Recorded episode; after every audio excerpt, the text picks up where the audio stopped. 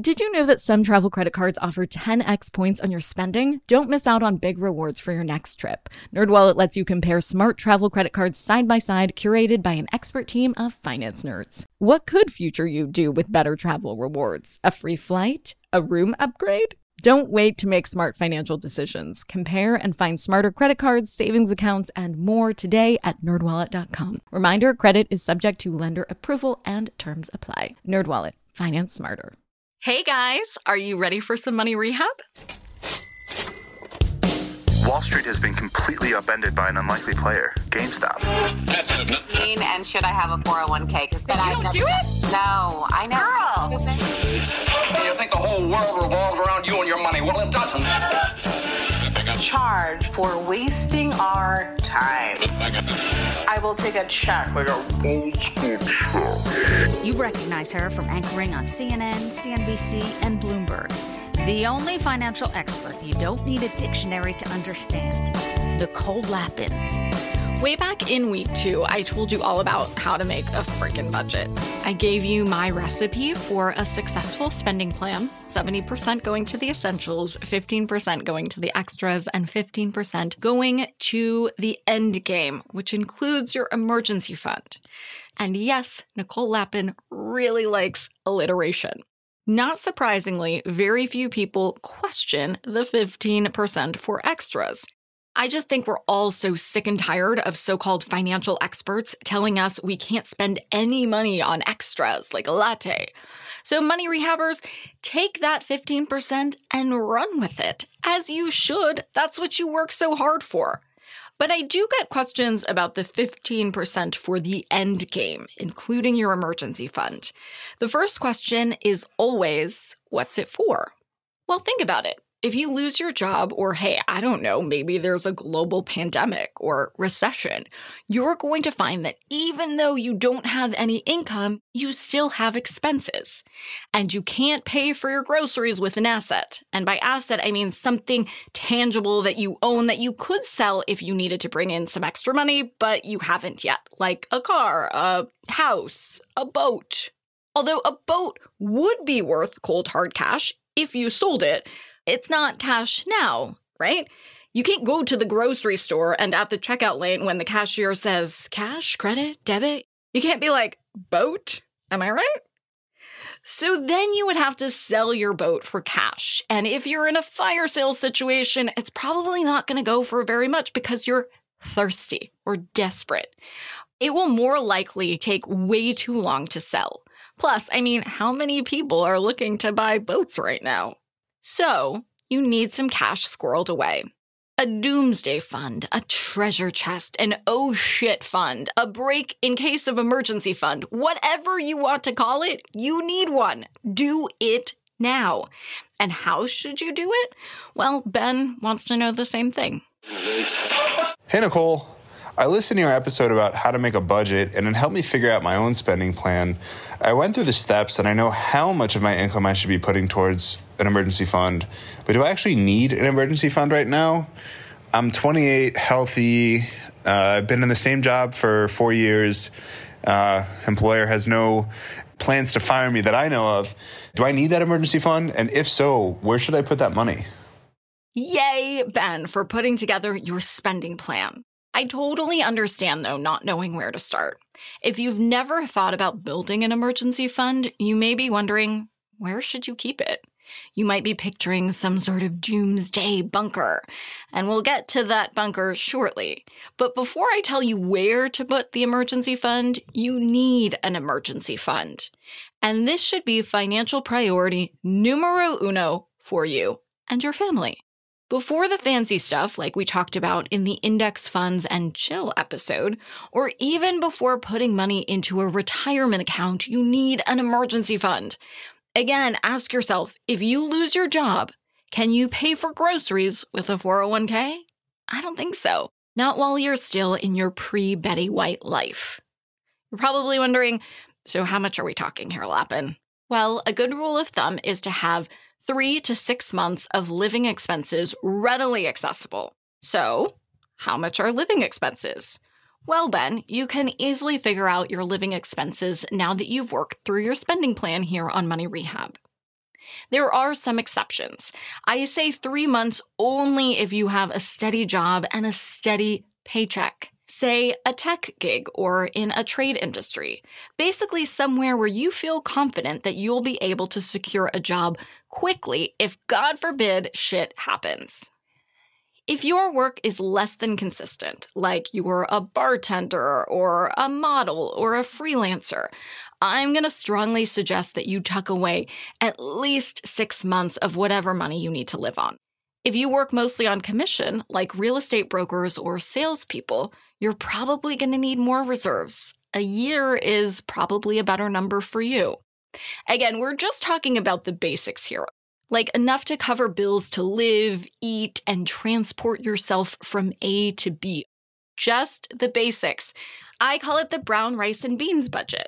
Now you should be able to figure out how much of a nest egg you need for your emergency fund and how long it's going to take you to reach that dollar amount if you put 15% of what you're making every month toward the fund.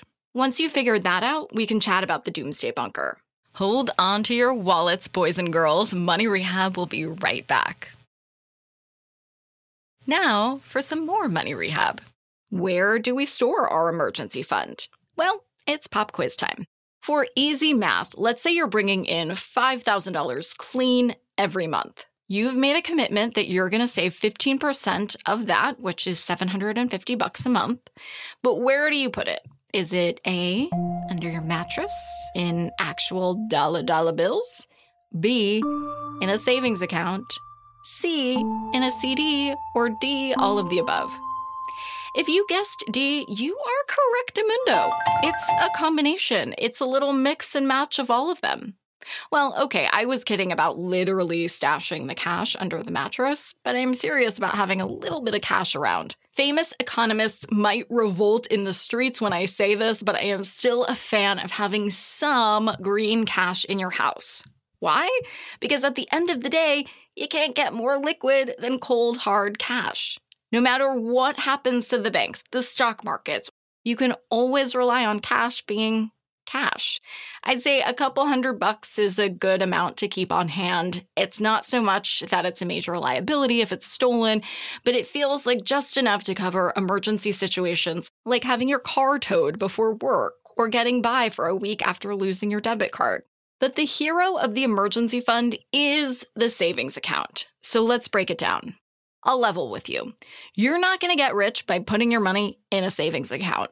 And that's because interest rates on savings accounts are super low. Again, this is my favorite concept to talk about. It's compound interest, the concept of your interest making interest, your money working for you. When it comes to borrowing money, we hate this concept. When it comes to making money, we love it.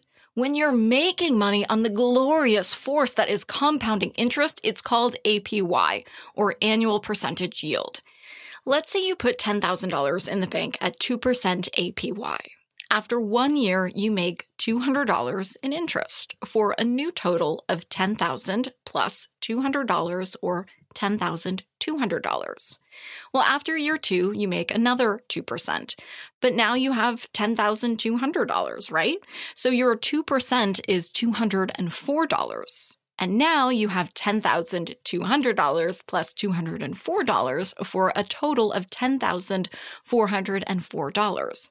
And the next year you make 2% of 10,404 and so on. And as the numbers get bigger on the percentage and the deposit side, so does your money. But I'll always be honest with you. You're not going to find a 2% APY right now. The rates are insanely low, around 0.25%. I mean, although if you dig hard enough, there are still some 1% high yield accounts out there. But don't expect to make bank, yes, the pun is intended, here. So the money you put in a savings account isn't going to work that hard for you, but it will be there and it will be accessible. That accessibility piece is key because obviously we can't plan an emergency around a date, right? You need to have your emergency fund accessible to you when you need it. So, where do we put our beautiful emergency fund? And how do we make this dream a reality? Here are three steps I would take. Number one, look at the different places you can get a savings account and see which one you feel comfortable with. The biggies are credit unions, regular banks, and online banks. I'd bet that the option you're looking for is insured, but just double check. In case something happens to the bank, you want to make sure your money is safe. The Federal Deposit Insurance Corporation, or FDIC, insures banks, and the National Credit Union Share Insurance Fund, the NCUSIF, insures credit unions. Quick side note on this point if you have a checking account at a bank that you love, look into what savings accounts that bank offers. You may be able to get perks from the bank by keeping both checking and savings accounts with them.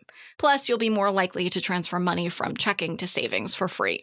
Even if both of your accounts are through the same bank, I find that the physical separation of your checking account is often enough to keep your savings in savings. Number two, open the account. Duh, no surprises there. But this may surprise you. Don't sign up for overdraft protection. That's number three. By law, you now have to opt in if you want to have the bank cover an overdraft fee when you don't have money in your account to pay for your purchase. And then, of course, they charge you a fee. Don't do this. If you don't have the money, you'll likely not have enough money to pay the fee. Even if you do, the principle of overdraft protection does not sit well with me. It's basically a quickie loan to you in exchange for an exorbitant fee.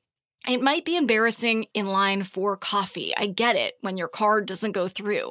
But a $35 fee for a $2 Danish just isn't right. If you're spending $37 on a Danish, it better be for several dozen of them. I know all this saving for a rainy day stuff can be a drag, and I don't want to be Debbie Downer.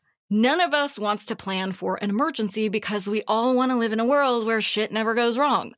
But let's say you look outside, see the sun shining, and decide, to heck with being safe, I'm leaving my umbrella at home. You risk getting caught in the rain. And you know, when it rains, it pours. I'll give you a personal example of when I needed my emergency fund, and a lot of it was operator error. It wasn't soon after I got my driver's license, but it kind of sounds like it was. It was after I didn't drive for a long time. I was in school and I was walking or whatever. And then I finally got a car in a house that I lived in. And one week I got into a fight with the side of the garage and I busted off the side mirror of the right side. Cool. That sucks, right? Then I think it was a week later, I got into a fight with the left side of the garage. This is not a joke. I wish it was. My boyfriend at the time was like, Are you fucking kidding me? And then I had to actually take the car to the shop, which is, of course, a lot of money to replace not one, but two side mirrors. But then I had to rent a car, and I was staying at a friend's house before going to the airport one super, super early morning. I think it was like four or five in the morning. And I went down to go get the car because I was going to give it back and went my merry way. And there was no car. I parked in like a tow away zone. I thought the car was stolen. You know, if you've ever had your car towed, by the way, you automatically think the car was stolen. You're like, oh my God, somebody broke into my car. But no, there was a no parking overnight sign that I didn't see, or maybe I did see it, but I was like, nobody's gonna do anything about it. That's never happened to me. It's not gonna happen again. I've already had a lot of shitty luck. See what I mean about emergencies? When it rains, it pours. So, for today's tip, you can take straight to the bank. When you're building an emergency fund, automate the process as much as possible. In your handy dandy new savings account, you can auto deposit from your checking account into your savings account every time you get paid. Then you'll have the emergency fund there when you actually need it. Money Rehab is a production of iHeartMedia. I'm your host, Nicole Lapin. Our producers are Morgan Lavoie and Catherine Law. Money Rehab is edited and engineered by Brandon Dicker with help from Josh Fisher. Executive producers are Mangesh Hattikudur and Will Pearson.